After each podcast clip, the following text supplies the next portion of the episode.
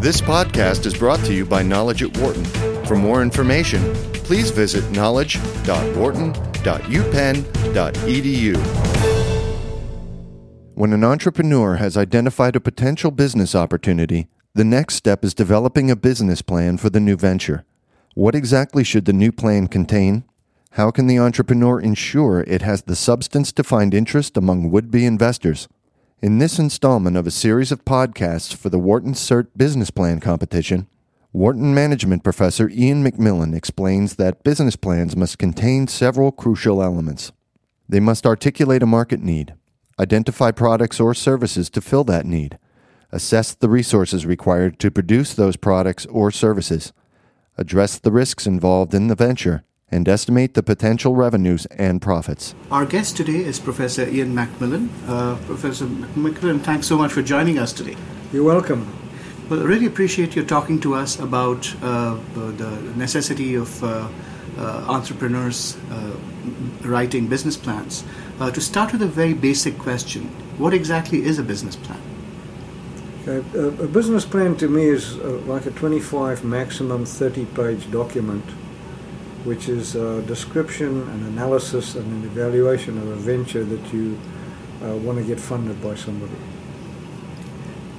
Uh, it provides critical information to the reader, usually an investor, uh, about the, you, the entrepreneur, about the market that you're going to enter, about the product that you want to enter with, your strategy for entry, what the prospects are financially, and uh, what the risks are to anybody who invests in the project. Uh, could you talk through some of those major elements in a little more detail and explain how entrepreneurs can develop a, a good business plan? Okay, well, let me start with a statement that you want to probably try to avoid developing a detailed business plan unless you've done some uh, initial work, some earlier work. And this basically what, what happens is that by doing a little bit of work, you earn the right to do uh, more work. Uh, the first thing I would do is instead, before you start a business plan, think a little bit about what, let's call it a concept statement. And a concept statement is about three to five pages that you put together uh, that you uh, articulate and go to share with potential customers or investors just to see if they think it's worth the energy and effort of doing more uh, detailed work. Your concept statement has a few pieces to it. You're going to have a description of the market need that has to be fulfilled, a description of the products or services that you think are going to fulfill that need, a description of the key resources that you think are going to be needed to provide that product or service, a specification of what resources are currently available, uh, an articulation of what you think the risks are, and then a sort of uh, rough and ready estimate of what you think the profits and profitability will be. The idea is to put together this three to five page document and begin to share it around with people who are going to have to support your venture if you take it forward. Uh, this allows you to rethink as, as a, a, result of feedback that you get, and it might be that you get uh, word back from uh, the various uh, stakeholders like potential customers or distributors that this really wasn't such a good idea after all. And that saves you all the energy and effort of putting together a big business plan assuming that uh, the concept statement works out uh, and you want to move towards the bigger business plan, okay. uh, what, what, else would you need? Uh, and, and where can you find the information? I mean, some information can be hard to find, especially about your competitors. Uh, could well, you this, speak to a little about th- th- this is where it's really important to go out and speak to potential customers. Now, find the people who you think are going to be buying your product and really talk to them about you know what they're dissatisfied with with the current offerings that they've got out there. Uh, get a sense from them about who's providing the alternative at the moment, because uh, you know remember that uh, the the world has done for maybe a hundred thousand years without your idea, and and people are getting by; they're not dying, and and so. Uh, you know, something out there is servicing their needs. So, what's the closest competitive alternative to what you want to offer? So, it's talking and it's listening and, and, and you know, for all the enthusiasm you have for your venture or your idea, you really need to listen to people who are eventually going to write a check for it. Now, before I let you go on to write a business plan, you're going to have to do some more work. and it's more pre-work. Uh, and that is to, uh, if the concept statement looks good, then the next step is to do sort of a 15 to 20 page feasibility analysis, which says we're now going to take this idea, we've learned from potential customers and distributors, we've learned from finding out who the nearest competitors are, uh, we've shaped the idea a little bit more clearly, and now we dig in a little bit deeper. And uh, here, the kind of challenge that I would put is to sort of say, well, if you start this business, what evidence do you have that the market actually wants it? You know, who who do you think would write a check for this thing? Uh, uh, I'd like to begin for you to articulate what makes your product or your service feasible. What has to be done in order to make this thing uh, something that's real. I'd like a description of how you intend to enter the market a description of who the major competitors are, uh, a preliminary plan, a very rough plan, uh, which specifies, uh, you know, what you think your revenues and profits are going to be, uh, and an estimate of what you think the investment is that's going to be required, uh, and uh, only then, once you've articulated that and once again shared it with your stakeholder community, will you perhaps decide to go and perform a business plan once you're done with the feasibility analysis and assuming you get the go ahead from your stakeholders, what's the next step? Okay. Um, the idea of the business plan is to convince these stakeholders. So, first, what we need to do in the business plan is show that we understand the needs, the unmet needs of uh, potential customers. Secondly, what we need to understand is what are the strengths and weaknesses of the current most competitive offering out there. Third, we need to understand what are the skills and capabilities that you have or your team has as entrepreneurs that are going to start this business.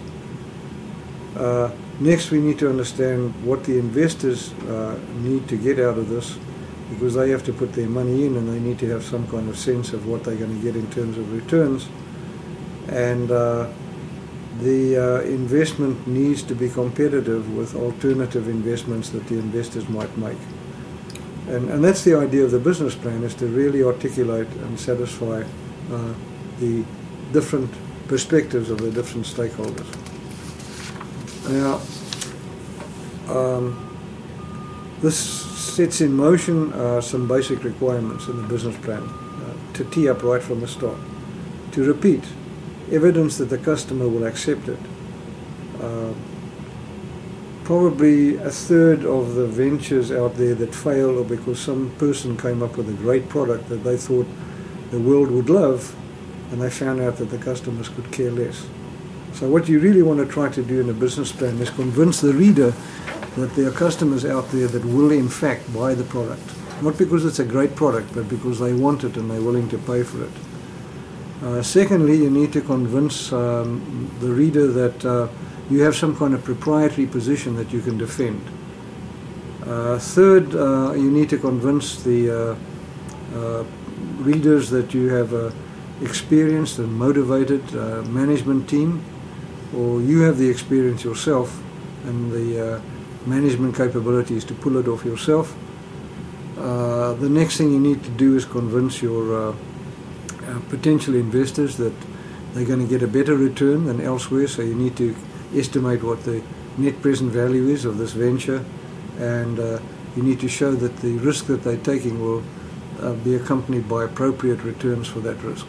If we look at the content of a typical business plan, uh, you need to be able to, in the 25 to 30 pages that have been allotted to you, because people's lips get tired if they have to read too much uh, you know, sort of key pieces to it. First, an executive summary that in no more than two pages grabs the attention of a potential investor and says, wow, this is why I should actually read more in this plan. So the executive summary is to convince the potential investor uh, to read further. Uh, next, you need a market analysis. You know, what is the market? How fast is it growing? How big is it? Uh, who are the major players? Next, you need a strategy. How are you going to get into this uh, market and how are you going to win in that marketplace against uh, current competition? And then a marketing plan. You know, how are we going to segment that market and uh, and which parts of the market we're going to attack and how we're going to get the attention of that market and attract it to our product or service. An operations plan, how I'm going to make it happen. Uh, an organization plan, which shows who the people are that are going to take part in this venture. The uh, key events that are going to take place as the uh, plan unfolds. What are the major things that are going to happen? Uh, if it happens to be a physical product, you know, you're going to have a prototype, a model. If it happens to be a software product, or you're going to have a piece of software developed, a prototypical piece of software and so on. But what are the key milestones by which the investors can judge what progress you're making in the, in the investment? Because you're not going to get all your money up front. You're going to get your money allocated contingent on you achieving uh, key milestones. So it's as well to indicate what those milestones are. A really hard nosed assessment of what the key risks are. What are the market risks? What are the product risks? What are the financial risks? What are the competitive risks? And to the extent that you're upfront and honest about it, you will convince your potential investors that you've done your homework. And uh, you need to also be able to indicate how you're going to mitigate these risks. Because if you can mitigate the risks, you, uh, you know, I'm not going to put money into your venture. And then uh, what you get down to is a financial plan, where what you're basically doing is a five-year forecast of what you think the finances are going to be. Uh, maybe with quarterly data or projections for the first two years and annual for the next uh, three. You need a pro forma profit and loss. You need a pro forma balance sheet if you have uh, assets in the balance sheet. Uh, you have a pro forma cash flow. And your cash flow is important because it's the cash flow that kills. You may have great profits on your book, but you may run out of money. So you need a pro forma cash flow statement. And then a financing plan that says as this project unfolds, what tranches of financing I'm, going to need and how I'm going to go about raising it. And, uh, and then finally a financial evaluation that has a look as if, if you make this investment, what is its value going to be to you as an investor? So that's basically the structure of the plan. Uh, could, can I ask you a somewhat diff- a related question to Yeah. some of the steps that you mentioned? Uh, let, us say you've written a business plan uh, and presented it to your investors. Uh, how tightly do you have to be tied to the plan? Uh, does it mean that if you have, once you're actually executing against the plan and you find new opportunities, that you should reject them because they're not part of your plan? Or should you build in some flexibility uh, that allows you to uh, accept emerging economy uh, opportunities? Is, is this an opportunity for me to do a sales pitch on discovery driven planning? Of course.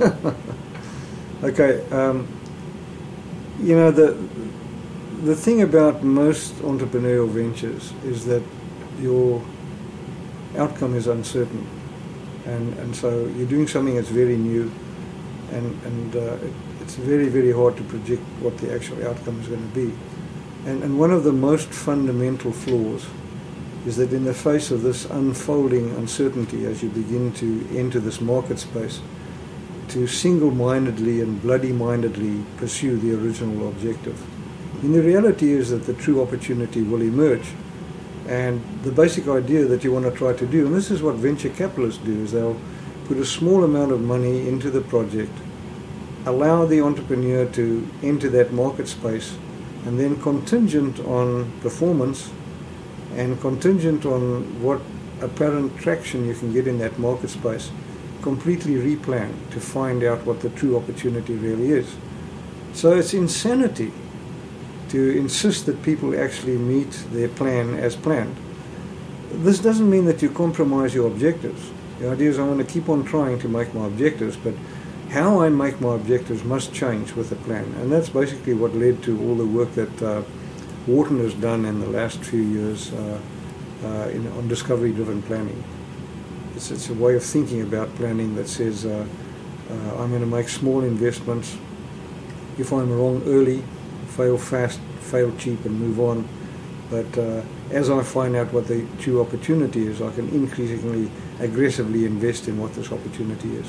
Could you give an example of a company that has used this discovery driven planning process uh, to, to build its business to uh, the next level? Well, uh, the, I, th- I think that the company that's done the most in this area is uh, Air Products, and uh, what they've been able to do is use discovery driven planning to unfold completely different businesses from the ones that uh, they were in. I mean, Air Products makes things like carbon dioxide and oxygen and nitrogen and so on. It's a very old line company and uh, using discovery driven planning they've been able to move into aggressively into for instance the service sector and, and recognize that they uh, you know the fact that they were able to deliver reliably and predictably in the face of uncertain demand, developed a set of skills that allows them allow them to enter the service business, where your return on investment and return on assets are far higher, you know, than putting a huge plant in place.